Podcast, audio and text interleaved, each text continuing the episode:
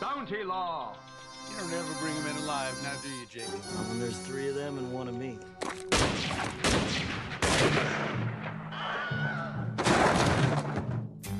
Bonjour et bienvenue dans ce nouvel épisode de Spéculation, le podcast du magazine SoFilm en compagnie d'Emmanuel Burdeau qui fait son grand retour. Bonjour Emmanuel. Salut. Alors, euh, pour ce nouvel épisode euh, que nous diffusons euh, alors que le Festival de Cannes commence à battre son plein, nous avons choisi, ou tu as choisi, de revenir sur Esternonoté, qui est donc la série de Marco Bellocchio qui est diffusée et actuellement disponible en replay sur Arte. Et on parlera ensuite de Showing Up, le nouveau film de Kelly Reichardt qui est actuellement en salle.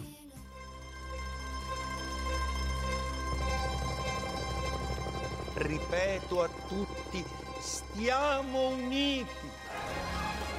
Oggi è il tempo della responsabilità. Esternonoté, euh, pour recontextualiser très brièvement, c'est donc la série de Marco Bellocchio, qui est ce, grand, grand cinéaste, grand maître italien, on peut le dire maintenant, qui, je pense qu'il approche des, 80 ans. il les a, je crois. Il les a, ouais.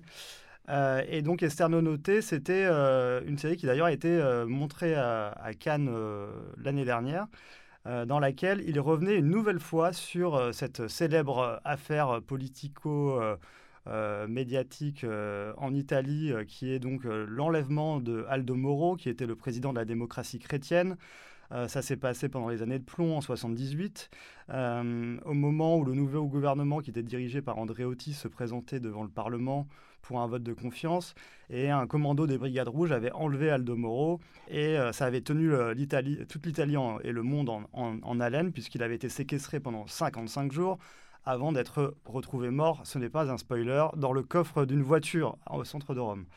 Euh, donc euh, Marco Bellocchio avait déjà euh, réalisé un film sur cette affaire. C'était il y a plus de 20 ans et ça s'appelait Buongiorno Notte, donc bonjour nuit. Et là, la série s'appelle Esterno Notte, ce qui veut dire en extérieur nuit, si je ne m'abuse. C'est une série qui, enfin, c'est un, événement politique qui, qui a traumatisé l'Italie et qui, euh, par conséquent, euh, euh, intéresse particulièrement Bellocchio au point d'y consacrer cette série. quel a été ton sentiment au moment de, découvrir Esterno Noté Moi, ce que je voulais dire simplement sur Esterno Noté, c'est que je l'ai découverte, cette série, avec un peu de retard, donc avec précédé d'une rumeur extrêmement favorable. Et aussi, en ce qui me concerne, j'étais très curieux et je trouvais quand même ça très courageux et original de la part de, de Bellocchio que de vouloir revenir 20 ans après sous une autre forme et avec un autre point de vue sur un événement euh, qui est capital dans l'histoire de l'Italie, qui est, comme tu l'as dit, euh, l'enlèvement d'Aldo Moro. Bon. D'abord, pour un peu me faire l'écho de, de, choses que j'ai pu lire, il y a un réflexe quand un grand cinéaste, et Bellocchio est un grand cinéaste, fait une série, qui consiste à dire qu'au fond, s'il a fait cette série, c'est parce que euh, le cinéma ne lui permettait plus aujourd'hui, euh, ne le permet pas dans l'état actuel de réaliser la même ambition sur grand écran, mais qu'au fond, ce qu'il a fait est un film. Je trouve cette façon de voir assez euh, tendancieuse et même pernicieuse. Si quelqu'un réalise une série, disons, disons que c'est une série et ne, et ne réservons pas le nom de série à ce qu'on considère indigne du cinéma. Là, ce qui est intéressant, c'est qu'il a déjà fait un film sur le sujet. En plus, il a déjà fait un film comment l'approche sérielle change Et euh, il, a, il a une approche sérielle qui n'aurait pas été impossible au cinéma, mais qui quand même, que, que le format de la série permet davantage, puisque je pense que c'est entre, entre, autres choses à ça que tu penses. Chacun des six épisodes euh, suit un point de vue différent, un personnage, un, personnage différent. Ça peut être évidemment Aldo Moro lui-même, son épouse, le ministre de l'Intérieur qui s'appelle, dans mon souvenir, Kosiga, le deuxième épisode qui, à mon sens, est peut-être le plus fort, le pape euh, joué par Tony Servillo. Joué par Tony Servillo. J'ai rarement vu Tony Servillo aussi bien. Lui qui a toujours, en tout cas dans les films de Sorrentino, une espèce de sourire en coin. Je le trouve très, très, très, non mais très bien. Je le trouve très, très bien là dans le rôle du pape, très, euh, très concentré, très juste, sans, sans une once d'ironie. Bon, cela étant, moi j'ai, j'ai, été, pour le dire bêtement, euh, j'ai été déçu pour pour quelques raisons. Euh, la, la première, c'est je trouve que dans ce- cette variation de point de vue, il y, a un- il y a un épisode qui fonctionne pas du tout. Ça me semble quand même ennuyeux. C'est l'épisode où il s'agit de, de prendre le point de vue d'une des membres d'une des brigadistes. Je trouve que Bellocchio, il n'est pas le premier, mais je, m'attendais à mieux de sa part. Manifestement, ne sait absolument pas comment il veut représenter une brigadiste. Il n'arrive pas à représenter ces gens autrement que comme des hystériques euh, et des adoles- des adolescents euh, mal, mal vieillis, mal dégrossis. Je pense que il y a quand même dans le les Brigades Rouges, je pense des gens qui avaient un projet suffisamment articulé pour qu'on on les présente autrement que comme des, agités. Donc cet épisode-là me paraît tout à fait raté. Et comme c'est quand même au cœur du truc, c'est un problème. Je ferai exception pour une scène que j'ai trouvée très belle. Et dans une série à laquelle, je vais y revenir, je fais aussi le reproche de, de ne- pas être, selon moi, assez explicative, surtout pour un public français. Et elle est coproduite par Arte euh, et la RAI tu l'as dit, c'est la scène où elle, elle, non j'ai oublié le nom, pardon, a une explication avec celui qui est son compagnon sur, au fond, la, la- croyance profonde que l'un et l'autre ont ou pas en, dans la possibilité d'une révolution. Et en fait, ils s'opposent hein, d'assez belle manière parce que l'un des deux dit qu'au fond, il, il, il ou elle ne croit pas, je crois que c'est lui, en la possibilité que les choses changent, mais, mais malgré tout, euh, il croit quand même dans le combat. Il croit dans le combat en lui-même. Et ça, je dirais qu'aujourd'hui, ça me semble vraiment important de dire que euh, euh, souvent, la raison d'une lutte, elle est dans la lutte elle-même. Enfin, pas, pas tout entière, mais elle est dans la lutte elle-même et qu'une lutte, c'est une lutte. Et que même si elle ne porte pas ses fruits, elle peut, en tant que lutte, euh, je dirais, remplir une vie et, changer la vie des, gens qui luttent. Bon, ça, c'est... J'ai apprécié ce moment-là dans un épisode que je trouve, par ailleurs, pas réussi du tout, parce qu'il traduit, encore une fois, cet embarras de, de, Bellocchio de, représenter, qui est quand même un peu le cœur de son sujet. En revanche, il est beaucoup plus à l'aise, évidemment, avec Aldo Moro, qui est un personnage assez fascinant, je trouve. la limite, on voit presque pas assez. Fascinant par son, par son mystère, euh, un personnage assez patelin, onctueux comme ça, mais qui en même temps est torturé, comme on va le voir de plus en plus. Bon. Deuxième réserve, euh, la, lumière du- Là, vraiment, on est dans cette espèce de lumière de post-production numérique qui, à un moment, avait contaminé le cinéma, peut-être un peu moins aujourd'hui, et qui euh, contamine, le verbe est forme, peu importe, contamine un peu les séries télé. C'est quelque chose de très verdâtre, d'une espèce de pénombre, euh, d'un peu glauque, qui correspond aussi, je trouve, à, une, à cette vision de la vie politique que certains ont admirée dans la série et que, moi, par rapport à laquelle je reste un peu, euh, disons, embarrassé, que je trouve pas si éloigné au fond de ce qu'on pouvait trouver dans ce cinéma politique des italien, notamment italien, mais pas seulement des années 70, auquel il est fait un peu référence ici, parce qu'il y a le nom de Francesco Rosi qu'on entend, euh, je crois, à la télévision ou à la radio au début, qui est une vision, en fait, de la, fondamentalement de la politique comme théâtre d'ombre, quoi. C'est-à-dire des gens qui tirent euh, des âmes bouleversées, des, des ficelles fantômes, des euh, fantômes, des ficelles qu'on tire dans l'ombre, et qui, pardon, mais moi ne m'app- m'apporte pas grand-chose, et, et- et dans laquelle, vision dans laquelle, au fond, la politique elle-même euh, tient pas beaucoup de place. Voilà, j'étais, ma déception, elle porte là-dessus. J'ai trouvé beaucoup de psychologie chez les uns et chez les autres, et, et au fond, pas assez de politique. Et puis, troisième réserve, mais peut-être c'est mon ignorance qui parle, j'ai eu le sentiment que pour un spectateur français, les enjeux exacts de cet enlèvement, comment est-ce qu'il tout à coup il modifie totalement la donne de la vie politique italienne, n'était pas, pour moi, n'était pas clair. C'est-à-dire, pourquoi est-ce que euh, euh, les, autres membres de la démocratie chrétienne, à commencer par Andréotti, que, euh, pour lequel Aldo Moro finit par confesser sa, sa haine dans, un moment qui est sans doute inventé, pourquoi ne font-ils pas tout ce qui est en leur pouvoir pour le libérer? Que, que cherchent à obtenir les Brigades Rouges à travers cet enlèvement? Démontrer leur force, certes, mais pas simplement. Quel est exactement euh, le rôle des services secrets américains? Euh, voilà, il y a- moi, il y a des choses. J'étais un peu en manque, je sais pas ce que j'étais un peu en manque, disons, de, de, de contexte. de contexte, ouais. Alors, Alors, oui, oui, moi bon. je suis d'accord, on n'est pas, c'est pas toujours très évident. euh. Je pense que pour un Italien, c'est et, et je me permettrais de, renvoyer l'auditeur euh, à un article. Je crois qu'il est paru que quelqu'un que on connaît bien, Eugenio Renzi, a publié dans le monde diplomatique, euh, où, il donne un peu tous les tenants et les aboutissants de, ce contexte politique. Et en plus, il se livre à une comparaison euh, un peu malicieuse, mais je, crois pas inintéressante, entre les parcours d'Aldo Moro et de Bellocchio, comment ils sont à peu près émergés, dans le même contexte. J'étais un peu en, manque oui, de, compréhension des enjeux politiques euh, par rapport à cette série, alors qu'on mesure bien comment il s'agit d'un événement qui n'a par exemple n'a pas son équivalent, je ne pas dire de bêtises, mais dans, dans la vie politique française, par exemple, c'est un événement euh, extraordinaire et qui, évidemment, pour un Italien, euh, je pense, euh, voilà, reste. La, la série a la série a cartonné en Italie, Oui. je crois, et ça, enfin, on avait interviewé un, un consultant euh, historien dans le dernier numéro euh, qui disait que que euh, il présentait Bellocchio un peu comme le psychanalyste de l'Italie pour exorciser un peu ses démons. Oui, alors, euh, enfin, euh, ça me parle, mais, mais je pense que nous, encore une fois, faute peut-être de, enfin, peut-être c'est dû à ma méconnaissance des histoires italiennes, mais ju- justement, cette, euh, moi, je me suis pas senti je- je psychanalysé par la série parce que, parce que je suis quand même un peu extérieur à ce. Alors, il faudrait se demander, c'est vrai qu'en France, on n'a pas l'équivalent de ça, il faudrait, je sais pas, un- une vraie grande série, euh, je sais pas, sur l'élection de Mitterrand, quelque chose comme ça, on se Ouais. sentirait forcément plus, plus en prise Ouais. directe. Voilà.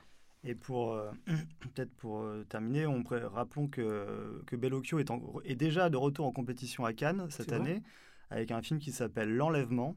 Et euh, la bande-annonce est sortie récemment. Euh, c'est encore une grande affaire entre l'Église et, et l'État italien. En gros, le pitch, ça se passe en 1858. Et donc l'enlèvement, c'est l'enlèvement d'un d'un jeune garçon. euh, il est enlevé sur ordre du cardinal. Et c'est un enfant de 7 ans qui avait été baptisé en secret par sa nourrice, baptisé euh, catholique. Et euh, donc, il doit recevoir une, une éducation catholique. Et les parents du gamin sont bouleversés. Ils vont tout faire pour récupérer leur fils. Et euh, ils sont soutenus par l'opinion publique de l'Italie libérale et par la communauté juive internationale. Et le combat va prendre une dimension politique. Quoi. Et l'Église et le pape vont refuser de rendre l'enfant. On, on- voit qu'on est vraiment au cœur de. C'est une chose qui est arrivée ou c'est tu- Je pense, ah, je pense que c'est, je pense que c'est Ouais, inspiré d'une, affaire réelle, mais bon, du Oui, on, est, 19e on est- siècle. on est encore dans les mêmes, dans les mêmes ouais. Ouais, ouais. Et même sur la photo, d'ailleurs, je crois qu'on retrouve un peu euh, ce- ces, ces- ces tons euh, très sombres, euh, le- beaucoup, de, beaucoup de fumée, de, de lumière comme Mm. ça euh, dans les. Bon, c'est vrai que c'est un peu, euh, c'est un peu, euh, un poil mortifère.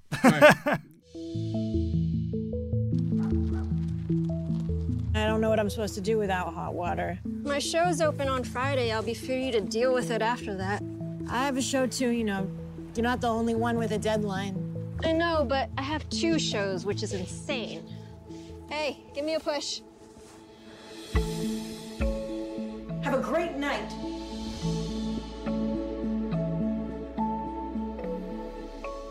On va revenir un peu dans le cœur de l'actualité avec euh, le nouveau film de, de- de Kelly Reichardt, euh, cinéaste euh, estimé, euh, adulé euh, à la fois euh, des, euh, bah, des cinéphiles de- du monde entier et beaucoup en France. Euh, C'était donc euh, la réalisatrice à qui on doit euh, récemment First Cow, qui avait eu pas mal de succès, mais aussi Certaines femmes, Night Moves, La dernière piste, Wendy et Lucy, etc. Showing Up, elle revient avec donc un film qui est apparemment euh, assez proche de, son, de, sa, de sa vie, qui n'est pas autobiographique, mais on a l'impression qu'elle elle, elle parle d'un milieu qu'elle connaît bien, c'est-à-dire celui de, des artistes à Portland. Je crois qu'elle vit là-bas, qu'elle donne des cours là-bas. Euh, et donc le personnage principal, c'est une nouvelle fois euh, Michelle Williams, qui est un peu son, son actrice euh, Fétiche. fétiche, ouais, son compagnon, euh, euh, et euh, qui incarne une, une, une artiste, une sculptrice notamment.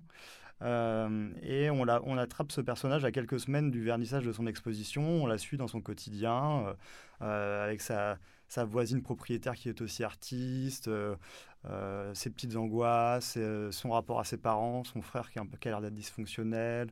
Il y a un pigeon qui tient un rôle important dans ce film.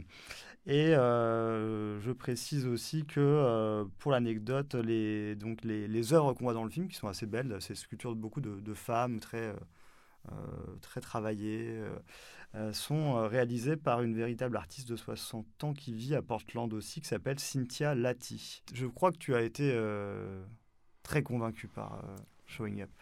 Oui, moi j'aime beaucoup ce film, c'est vrai. J'ai le sentiment que lorsque le film a été présenté à Cannes, c'était la première fois qu'elle était en compétition. Lorsqu'il a été présenté à Cannes l'année dernière, et que Frémaux, Thierry Frémaux a fait un peu le choix qu'il fait toujours, c'est-à-dire quand il a Fin un de film festival. fin de festival pour les films dont on peut penser a priori qu'ils sont plus difficiles que les autres de la compétition. Bon, en général, ça ne leur profite pas tellement, et là c'est le cas, ça lui a pas profité. Je crois que le film est passé le vendredi, c'est peut-être même le dernier ou l'avant-dernier film de la compétition. Moi, j'étais pas à Cannes, mais il m'a semblé que la réception de ce film était euh, euh, moins forte qu'avait été euh, juste très peu de temps avant, parce que First Cow était, sorti en salle en retard pour les raisons de, de Covid, donc la réception euh, du film était encore toute fraîche et avait été extrêmement forte, comme tu l'as dit, aussi bien en France qu'internationalement. C'est un film qui s'est retrouvé dans, les top 10 de- de- de- de- de- du monde entier en 2021-2022. Bon, ce film-ci a été reçu un peu en mineur. Il est sorti là le, le- le 3 mai, il y a une quinzaine de jours.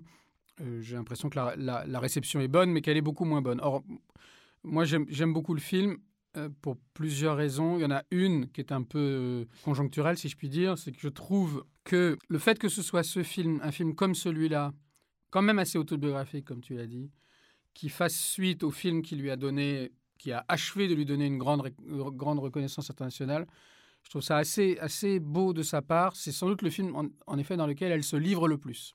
On aurait pu penser, au contraire, que maintenant qu'elle avait cette reconnaissance, elle allait peut-être euh, faire d'autres choix. Et c'est un film qui m'aide, moi, euh, entre autres choses, à mieux comprendre son cinéma. Alors, je vais commencer par un peu écarter euh, les choses euh, que j'ai pu entendre et, que je- et qui me semblent, euh, disons, sans intérêt au sujet du film. Mais c'est déjà d'ailleurs des choses que tu as écartées toi-même. Deux choses d'abord. Une question que j'ai souvent entendue revenir dans les commentaires, c'est est-ce que ce que fait cet artiste nous paraît intéressant ou pas? Chacun est évidemment libre de juger si ces sculptures, ces, ces petites sculptures sont belles ou pas. Je pense que ce n'est pas du tout la question du film. Euh, la question du film, comme souvent la question de ces films, et je vais y revenir, c'est de, montrer des gens qui font des choses et de savoir quel poids, quelle modification ou, quel espoir de modification le fait de faire quelque chose peut apporter dans le monde. Bon. Donc euh, savoir si c'est, elle est bonne ou mauvaise artiste me semble, d'ailleurs en général, lorsqu'un un cinéaste filme un artiste, me semble pas être une question à poser, et en l'occurrence, n'est pas une question à poser. Autre question qui est revenue au sujet de ce film et qui est vraiment une question aujourd'hui euh, obsessionnelle et avec laquelle j'aimerais bien qu'on arrive à, en finir, mais je pense que ça, c'est pas facile.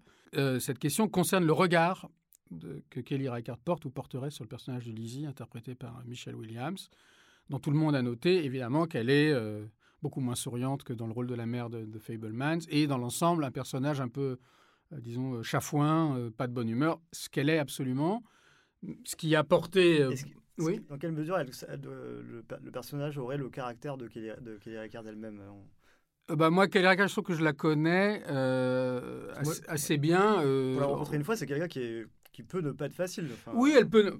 Bon, je la connais pas si bien, donc je connais pas vraiment son caractère, Non, non, disons, mais- dans la vie quotidienne. Euh, je pense qu'elle est, elle est souvent pas très facile avec, notamment avec les journalistes, parce qu'elle est, euh, elle se méfie facilement. Je pense qu'il y a, d'elle, à, l'évidence, dans le personnage de, Michelle Williams. Et d'ailleurs, dire ça, c'est quand même déjà répondre à la question euh, qui me semble être sans intérêt, mais que tout le monde pose, qui serait est-ce que ce film nous présente ce personnage comme étant aimable ou pas? Est-ce que euh, c'est c'est une charge ou pas? Bon, je trouve que on est quand même dans un moment aujourd'hui euh, dont il faudrait, euh, comme toujours, faire l'histoire, comprendre pourquoi est-ce qu'on est obsédé aujourd'hui par l'idée qu'un film doit nous présenter des personnages aimables et que, euh, et que si le personnage n'est pas aimable, euh, c'est un problème. Et alors à ce moment-là, il faut, il faut vraiment se convaincre qu'il s'agit d'une charge et, et- et pas d'autre chose. Moi, je pense que c'est une question qui On en parlait à propos de Tar. euh, on en parlait à propos de Tar. Là, c'est ouais, c'est vrai. Ici, je trouve que euh, faut se pose- poser des questions beaucoup plus presque beaucoup plus simples. C'est est-ce que est-ce qu'on juge le personnage intéressant ou pas? Est-ce qu'on a envie de le suivre? Euh, Moi, j'ai envie de le suivre. Je, je dirais tout de suite, euh, dès ce moment, ce générique que je trouve très beau où euh, où la caméra cadre, recadre des croquis qu'elle a fait, qu'elle a accrochés au mur de son atelier et qui, vont, qui lui servent de, bah, de, de brouillon pour ses, pour ses statues. Bon. Euh, arrêtons de nous demander si un cinéaste aime ses personnages ou pas. Quand c'est un procès, c'est un faux procès. Je trouve que c'est- une sorte de, pente moralisatrice qui me semble être, euh, ne pas être la bonne. Alors, maintenant, il faut venir aux choses positives. Euh, on parle souvent du cinéma. d'ab- D'abord, je trouve que c'est un cinéma dont il est quand même pas facile de parler, pour, pour des raisons évidentes, parce que c'est un cinéma qui est fait sur des petites choses. C'est un cinéma qu'on a décrit plus ou moins bien, mais c'est pas totalement faux, comme étant minimaliste. Hein, euh, Souvenons-nous de, de, Wendy et de Lucy, la première collaboration entre Michelle Williams et Kelly Reichardt. C'est une jeune femme qui cherche un travail et qui perd son chien. Il se passe très peu, de choses. Ici, c'est un peu différent. Et c'est pour ça que je trouve que ce film, moi, m'aide à, mieux comprendre le, le, projet de son cinéma en général et peut-être ce qui fait que, que c'est un cinéma qui m'intéresse beaucoup. On, a, on est dans, un, dans une sorte de communauté d'artistes. Enfin, on est dans un monde où tous les personnages, tous, ont, ont, ont partie liée avec l'art, en effet. Euh, professeurs, euh, aussi bien les professeurs, évidemment, euh, qui sont souvent aussi des artistes, que les étudiants, qui sont des artistes et qui se destinent à l'être. Donc on est dans une sorte d'endroit de, de, où l'activité artistique, je pense que ça vaut la, peine d'être noté, n'est pas quelque chose qui se signale comme une exception, comme un destin particulier. On n'est pas du tout dans la logique un peu hyperbolique du biopic où quelqu'un qui dit Moi, je veux être artiste, je veux m'arracher. comme dans Armageddon Time, le, le jeune garçon qui dit euh, Je veux être un artiste et c'est pas Voilà. On n'est pas du tout là-dedans. Lizzie, son père, euh, était céramiste, enfin, comme elle, ne fait pas de la céramique, mais enfin, elle travaille quand même un petit peu dans la même chose. Il y a cette école dont on a parlé. Sa mère dirige l'école, ou en tout cas, tiens, bon, voilà. Donc on est dans un endroit où les, les, les, les gestes de l'art sont partout. Et non seulement ils sont partout, parce qu'on voit beaucoup, on voit beaucoup le travail. Il faut quand même le dire, on voit beaucoup le travail. On le voit pas, c'est pas des plans qui durent 10 minutes, c'est pas, même si, euh, on, pour revenir à un précédent épisode, même si Kelly Reichardt fait partie de ces cinéastes américains, américaines qui ont été marqués par Jane Hellman, c'est pas un cinéma qui joue sur le, une espèce de durée continue, c'est pas ça. Mais on voit quand même beaucoup de gens au travail et, les, et on voit une grande variété d'activités artistiques d'un côté et non artistiques de l'autre. J'y viens. Artistique, c'est elle, c'est sa voisine et propriétaire dont tu as parlé, ce sont les étudiants, et puis on traverse des ateliers, euh, et on, voit, on assiste même à des moments où se fait de, façon tout à fait, euh, comment dire, euh, presque indifférente ou indiscernable, la transition entre la vie et l'art. je pense à un moment qui, parce que j'ai revu le film tout, à l'heure, un moment qui me, fait, qui me fait sourire, qui est vraiment presque rien, où on voit tout à coup un type qui court dans un couloir euh, euh, juste entouré d'une serviette et donc on pense peut-être qu'il est en retard pour un cours et qu'il sort à peine de la douche. Non, en fait c'est un modèle pour un cours de dessin et il se précipite pour enlever sa serviette, apparaître nu et reprendre la pose, disons, de l'espèce d'Apollon. Donc on est, sans cesse là-dedans dans une sorte de frontière qui n'existe pas vraiment entre ce qui est de l'art et ce qui ne l'est pas. Euh, et tout, je pense que le film est vraiment fait là-dessus, notamment le film est, dans son minimalisme ou dans sa description, est quand même construit comme une sorte de ballet. Hein, on a au début euh, euh, de ballet, je dirais, entre, encore une fois, entre art et non-art, même si justement on est dans un monde où les deux ne, ne sont pas véritablement euh, séparés l'un de l'autre. Il y a au début Joe, la voisine propriétaire, donc, qui fait rouler un, un, un pneu qu'elle a acheté parce qu'elle veut l'accrocher à son arbre.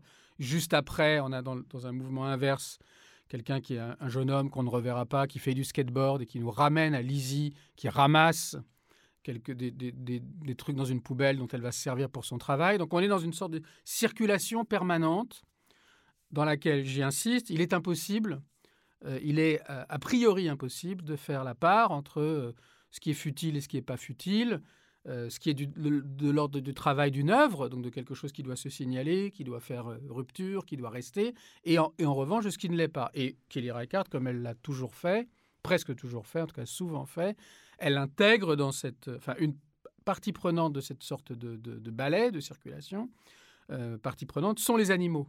Ici, en a, il y en a trois qui sont importants. Le pigeon, qui est un des rôles importants du film, qui va être un élément de la circulation, évidemment, euh, parce que ce pigeon... Alors, pigeon blessé. Pigeon blessé. Euh, alors, peut-être au prix, c'est pas une réserve, mais il est intéressant aussi de se dire que c'est un film, je trouve, plus scénarisé que ses films précédents, parce que le pigeon devient une sorte de, de, de d'abord de patate chaude, et puis ensuite, à l'inverse, de, de, de choses que, d'une certaine façon, vont presque se disputer euh, Joe et Lizzie pour savoir euh, qui, à qui mieux mieux va pouvoir prendre soin de lui. Et puis finalement, le pigeon, au moment du vernissage, va prendre un rôle très important. Bon, il y a pigeon, il y a le chat de Lizzie qui d'abord blesse le pigeon avant qu'elle s'en débarrasse, puis que sa voisine le récupère. Et puis il y a un chien qu'on aperçoit dans l'école d'art, qui est, qui est, je trouve, qui, dont on pourrait dire beaucoup, parce que c'est un chien qui est systématique, qui est en permanence couché euh, sur le pas d'une porte. Donc c'est une espèce de chien paillasson, littéralement, que les gens doivent enjamber. Et la première fois que j'ai vu le film, j'ai mis du temps à reconnaître que c'était un chien parce qu'on le voit à peine, on le voit à peine bouger. Bon, tout ça, c'est des histoires de seuil à franchir entre des choses qui, se ressemblent. Et je pense que l'un des, je pense que l'un des sujets de, Kelly Reichardt, c'est- à vraiment à voir avec ça, c'est-à-dire souvent dans son cinéma, là, ce film, il est un peu différent parce que souvent, c'est des films qui se passent en, pleine nature. Euh, il y avait des, paysages, je crois qu'on était dans le Montana ou quelque chose comme ça, ou dans le Wyoming, peut-être je me trompe, dans certaines femmes. Ça commençait par l'arrivée d'un train, c'était assez grandiose. Euh, elle, a, fait un western qui s'appelle La Dernière Piste. Euh, Old Joy, ce sont deux amis qui vont faire une promenade en forêt. Night Moves, c'est des gens qui, des, des, éco-terroristes ou éco-activistes qui veulent faire exploser un, barrage. Le rapport au paysage, à la nature, y compris dans sa grandeur, est très, est très fort dans son cinéma. L'Americana. L'Americana, exactement. Et le projet, euh, et, et ce dont elle parle en général, c'est le projet qu'ont ces personnages de, on pourrait presque dire, de faire une encoche dans le paysage, d'y laisser leur empreinte. Et là, c'est un peu la même chose, sauf que c'est c'est pas c'est pas un rapport au paysage parce qu'on est en ville, même si on est dans un, dans un environnement qui est très euh, Vert. dire très très vert, ouais, très joli, très très exactement très vert. Portland. Portland, qui est, alors, qui est pas l'endroit où elle enseigne, parce qu'elle, elle enseigne dans l'État de New York, mais qui est l'endroit où elle vit. C'est vrai Kelly Reichardt, elle enseigne en effet. Alors, elle enseigne pas ce qu'on voit dans le film. Elle, elle enseigne le cinéma. Mais, et je pense que c'est une différence importante, parce qu'une des choses, ça va quand même me permettre de reprendre mon fil, une des choses dont, dont elle a beaucoup parlé au sujet de ce film, c'est à quel point, en tant que cinéaste, c'est-à-dire, elle parle du cinéma comme d'un art quand même qui est immatériel et qui le devient de plus en plus. Le rapport à la pellicule ayant disparu. En tant que cinéaste, elle avait envie, surtout après le- juste à la sortie du Covid, de revenir à des gestes concrets. Et qu'elle s'est intéressée à ces artistes-là, à cet artiste-là, dans son rapport à la céramique, à la sculpture, à la cuisson, parce que, presque par, euh, on pourrait dire par jalousie, euh, envers des gens qui, dans leur travail, font des choses et ont un rapport fort À la matière. à la matière. ouais. Voilà. Et le film est vraiment fait là-dessus. Le film, il est, il est, il, il est fait là-dessus. Je pense que le film, si on résume son propos de manière un peu euh, schématique, il, il tient peut-être en effet un double propos. Je trouve qu'il y a un propos très positif qu'elle- qu'elle-même euh, exprime très bien dans les interviews, à savoir souligner l'importance de, des gestes de l'art euh, aujourd'hui. De la, de, la, de la pérennité, de la permanence de gestes de l'art dans un monde où l'art, euh, quand même, est un peu disqualifié. Bon, de ce côté-là, je trouve que le film est, et contrairement à ce qu'on a pu dire, même si c'est un film un peu sarcastique et, quand même drôle par moments, c'est un, une défense de l'activité artistique. Bon. Euh, il me semble, sans, sans ambiguïté. En revanche, si on replace cette activité artistique dans l'histoire des choses qu'elle a pu filmer, des projets humains qu'elle a pu filmer, que ce soit d'aller trouver une source dans la forêt de- d'Oldjoy, de faire exploser un, barrage dans Night Moves, de, ou d'autres choses que, j'oublie, de vendre des gâteaux dans, First Cow. Euh, il est vrai que chez elle, il y a aussi l'idée que les entreprises humaines euh, sont euh, fondamentalement dérisoires. L'idée que, au fond, soit il ne se passe rien, et tout, et tout est fondu dans tout. hein. Euh, voilà, être artiste et ne pas être artiste. On est dans un monde où tout le monde est artiste, donc finalement, qu'est-ce que ça veut dire? Le dernier dialogue du film est d'ailleurs très drôle là-dessus. Sur, je suis allé voir l'exposition d'un tel. Enfin, on a l'impression vraiment que voilà qu'on est dans une espèce de marigot, si on peut dire. Bon, soit, soit en fait, la différence entre l'art et, l'absence d'art a été effacée, et donc d'une certaine manière, on pourrait dire l'art n'existe plus. Soit, à l'inverse, chez Kelly Reichardt, lorsque les hommes arrivent arracher quelque chose, euh, en général, ça se finit très mal. hein. Euh, dans, First Cow, c'est euh, deux hommes qui vendent des gâteaux et qui arrivent, bah, pour qui ça se passe très bien, mais ça se finira très mal pour eux. Night Moves, ça se finira très mal pour eux. Ils ont voulu vraiment faire événement. Ils ont voulu réveiller les consciences en, faisant exploser un barrage.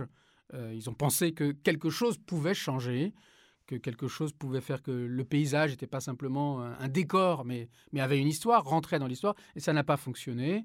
Euh, on pourrait prendre pe- peut-être d'autres, d'autres exemples. Donc je pense qu'il y a, toujours cette double logique chez elle, mais je pense que vraiment son, sujet, c'est ça, c'est, euh, alors peut-être je le formule de manière un peu trop générale, c'est est-ce qu'il peut vraiment arriver quelque chose quoi Et je trouve, encore une fois, que, dans ce film, j'aime énormément la manière dont, dont elle... euh, qui n'est pas virtuose. C'est pas, on n'est pas, je sais pas, pour prendre un exemple très très lointain, on n'est pas chez Robert Altman dans la manière dont c'est quand même fait beaucoup sur un personnage qui entre dans le champ et qu'on suit pendant un instant avant de passer à un autre. On aborde un sujet, on en passe à un, on passe à un autre.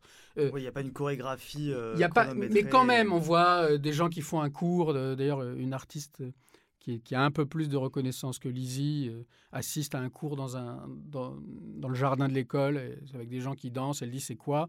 Ce cours J'aimerais bien y participer. Lizzie lui c'est pensée et mouvement. Donc il y a quand même une chorégraphie, mais qui n'est pas virtuose, qui est, euh, qui est, mais, mais, mais qui est quand même une circulation. euh, et qui voilà entrer dans le champ, sortir dans le de champ, on passe d'un sujet à un autre, on passe d'une œuvre à une autre, on passe de avec effectivement euh, oui des les, mesquineries ou les petites rivalités ou les petites jalousies qui peut exister entre une artiste qui trouve que l'autre a plus de reconnaissance qu'elle, qui trouve que euh, euh, qu'elle ne sera pas prête à temps, qui euh, en a marre de ne pas avoir d'eau chaude. Effectivement, certaines petitesses que, sur lesquelles elle appuie peut-être davantage dans ce, film que dans d'autres, encore que, encore que, pour avoir assisté à pas mal de conversations avec elle et en avoir animé certaines aussi, j'ai toujours été frappé de la manière dont elle parlait par exemple d'un film comme Old Joy, qui est le film par lequel on l'a découverte en France, qu'elle voyait elle comme étant une sorte de, de- pas de satire, mais dans lequel elle, elle mettait beaucoup de moquerie à l'égard de ces deux personnages qui pour elle étaient un peu l'idée de, disons le, un peu des bobos pour le, pour le dire d'un mot- français, c'est-à-dire des gens persuadés d'être du bon côté des choses, du bon Ouais, côté de la hipsters, politique, voilà, un peu des- exactement des hipsters, voilà. Mais quand on lui en parle, en dire par exemple, euh, précisément euh, à propos de, ce film, Showing Up, elle, elle a aucun mal à dire que d'une certaine façon, c'est de son propre monde dont, elle se moque.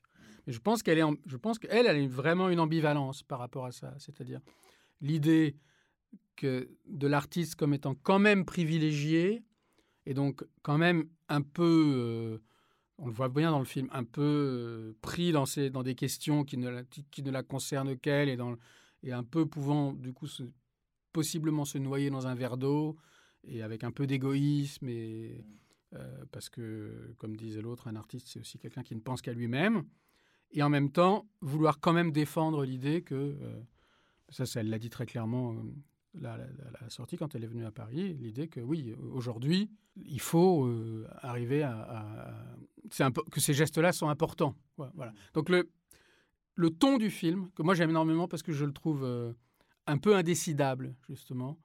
Euh, le ton du film, pour moi, il, naît de cette euh, ambivalence-là. Mais je dirais quand même que c'est un film... c'est plutôt, je trouve, un, si je devais trancher, je dirais que c'est quand même plutôt un film joyeux qu'autre chose.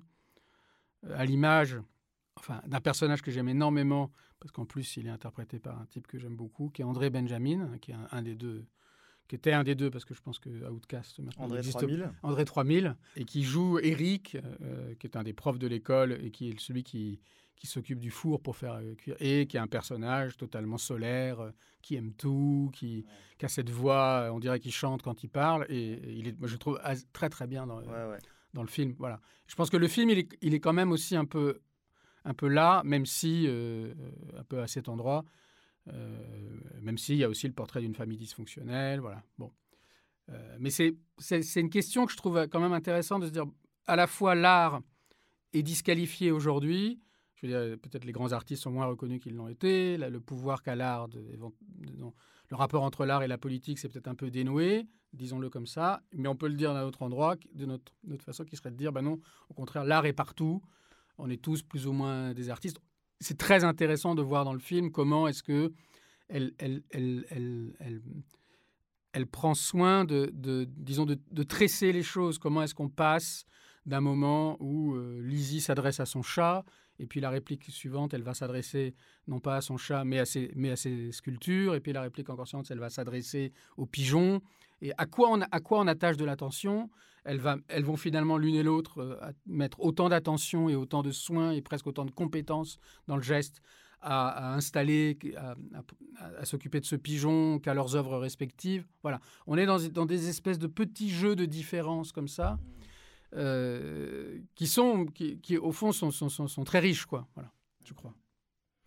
Et là-dessus, euh, finalement, c'est marrant que Michel Williams partage euh, l'affiche avec, entre The Fab, avec The parce que la comparaison entre les deux sur la façon de montrer le- l'artiste l'artiste et l'artiste au travail est, est quand même diamétralement opposée. Euh, de- dans The Fablemans, on a un jeune garçon qui, dès le début, est frappé un peu par la foudre du génie et qui fait des courts-métrages que tout le monde adore et qui sont des cartons, euh, des blockbusters dès le, dès le premier court-métrage. Et là, à l'inverse, euh, on a une artiste chevronnée euh, qui euh, fait l'objet de d'une attention euh, assez assez moyenne enfin Oui, euh, et, euh, pauvre même. et ouais. assez pauvre et, euh, et par contre dont le dont on voit très bien le travail pris dans le dans les dans, le- dans ce truc du quotidien Mm. euh, la galère de l'eau chaude le machin et euh, vraiment le ouais un petit travail quotidien euh, concret euh, et, c'est vraiment là-dessus je pense qu'il y a assez peu de films qui ont qui ont montré qui ont réussi à montrer l'artiste vraiment au travail c'est-à-dire au travail dans euh, sa vie quotidienne à 10h du mat quand il, euh, la voisine n'est pas passée quand machin enfin voilà et, qui n'est pas torturé par le par son inspiration il y, a- vraiment un truc qui, démystifie vachement qui est intéressant je trouve là-dessus où, en fait les idées elles viennent pas comme ça entre deux verres de whisky dans, dans une espèce de- de- de- d'inspiration échevelée c'est euh, non c'est du, travail Oui, mais de ce côté-là, on serait au fond pas si loin de, de Fablemans. Euh, Enfin, c'est quand même deux films très, très, très, très différents, même si on y retrouve euh, Michel Williams et Judd Hirsch qui joue euh, son père, le père de Lizzie dans, dans, Showing Up, et qui était cet oncle euh, fantasque, mais très important dans The Fablemans. C'est quand même deux films, en effet, sur la pratique. Ce sont des films sans événements, même si, encore une fois, je trouve que celui-là, il est plus écrit que les autres. Hein, le pigeon, c'est vraiment un truc de scénario. Il faut, il faut le réussir, mais c'est un truc de scénario. La manière dont, la- dont est filmé la- le, le vernissage à la fin, où tous les personnages se réunissent, c'est aussi un truc de scénario. Mais D'ailleurs, pour le coup, effectivement, c'est un truc sérieux et qui est un poil prévisible, même, on peut le dire, parce qu'on on se doute bien que le pigeon va récupérer et qu'il y a un moment donné où il va forcément voler dans un coin et ça va jouer. Alors moi, je l'ai un- pas vu venir, mais ce qui est sûr, c'est qu'on on pouvait effectivement se dire qu'on qu'elle n'allait pas, que le pigeon n'allait pas en rester là, Voilà. et elle non plus avec le pigeon. C'est vrai, mais c'est un monde extrêmement policé. C'est une espèce de, de monde un peu utopique, euh, très euh, où on voit alors euh, un qui fait du skateboard, une autre d'autre qui porte un canoë-kayak, une troisième qui s'est confectionné une espèce de super doudoune en disant c'est le travail de toute mon année. Donc tout ça est assez effectivement, elle a un regard ironique sur cette euh, truc de, de très côte ouest, de gens où tout le monde est absolument cool. Et, Mais ce cool et complètement déconnecté, un peu dans leur bulle. Et un peu déconnecté, en, et un ouais. peu déconnecté en effet. Ouais, Mais euh, d'ailleurs, c'est- je pensais, en voyant le film, que hum, les, les parents et le frère dysfonctionnel sont assez réussis. euh, Enfin, et le frère, notamment, tu sens qu'il peut. Il y a, il y a un gros potentiel de, de chaos et de conflit euh, autour de lui. Et, et à la fin, en sortant, je me, suis, je me disais, tiens, c'est marrant. euh, C'est quand, quand même dommage de ne pas les avoir amenés plus tôt dans le film parce qu'on les voit vraiment dans la dernière séquence du film. Mm. Et, euh, et en fait, euh, et en fait finalement, quand on y réfléchit, euh, ces personnages-là, si- s'ils avaient été au cœur du projet dès le début, ça aurait ramené de la psychologie, ça aurait ramené du drama Mm. euh, et, euh, et, du, et, ouais, et tout ce que tout ce que tout ce qu'elle cherche à fuir en fait en- dans, Mm. dans ces films, les, les grandes scènes d'explication. de les, les crises conjugales ou les, les, les crises familiales, c'est Ouais. pas du tout ce c'est pas du tout Bah, son- de- de- sa de- question. De ce point de vue-là, la phrase sur l'affiche, euh, l'art naît du chaos, est, est- Ouais. est assez bizarre parce qu'il n'y a pas de chaos en fait. Bah, non. Justement, on est dans un monde dans lequel il n'y a, pas- y a, y a pas de chaos. Voilà. Non. Mais alors on travaille sur des, des petites différences ou des petits décrochages et, et- et je trouve que ça, ça aussi sa force. Je, je- Peut-être dire aussi que si des, des gens... euh, Enfin, moi je trouve que c'est un bon film pour découvrir son travail, par Mm. exemple. Parce qu'il est plus... Il est plus chaleureux, quand même, comme l'était déjà First Cow, qui était quand même aussi, entre autres choses, une très belle, euh, enfin, une très belle histoire d'amitié, c'est affreux, mais le, le rapport entre les deux personnages, on retrouvait d'ailleurs, on trouvait d'ailleurs déjà celui qui interprète le frère, euh, John Magaro, qui était un des deux, un des deux membres du, du- du duo. Là, il y, a, quand- il y a quand même une chaleur que, qui était moins présente, je trouve, dans, dans, dans ces films précédents. Eh bien, euh, on va s'arrêter là pour cet épisode. Euh, merci beaucoup, Emmanuel. Merci à toi. Euh, on vous laisse profiter des agapes canoises pour ceux qui en profiteront. Et on, se retrouve, on se retrouve très prochainement pour un nouvel épisode de Spéculation by Sofilm. À bientôt. À bientôt.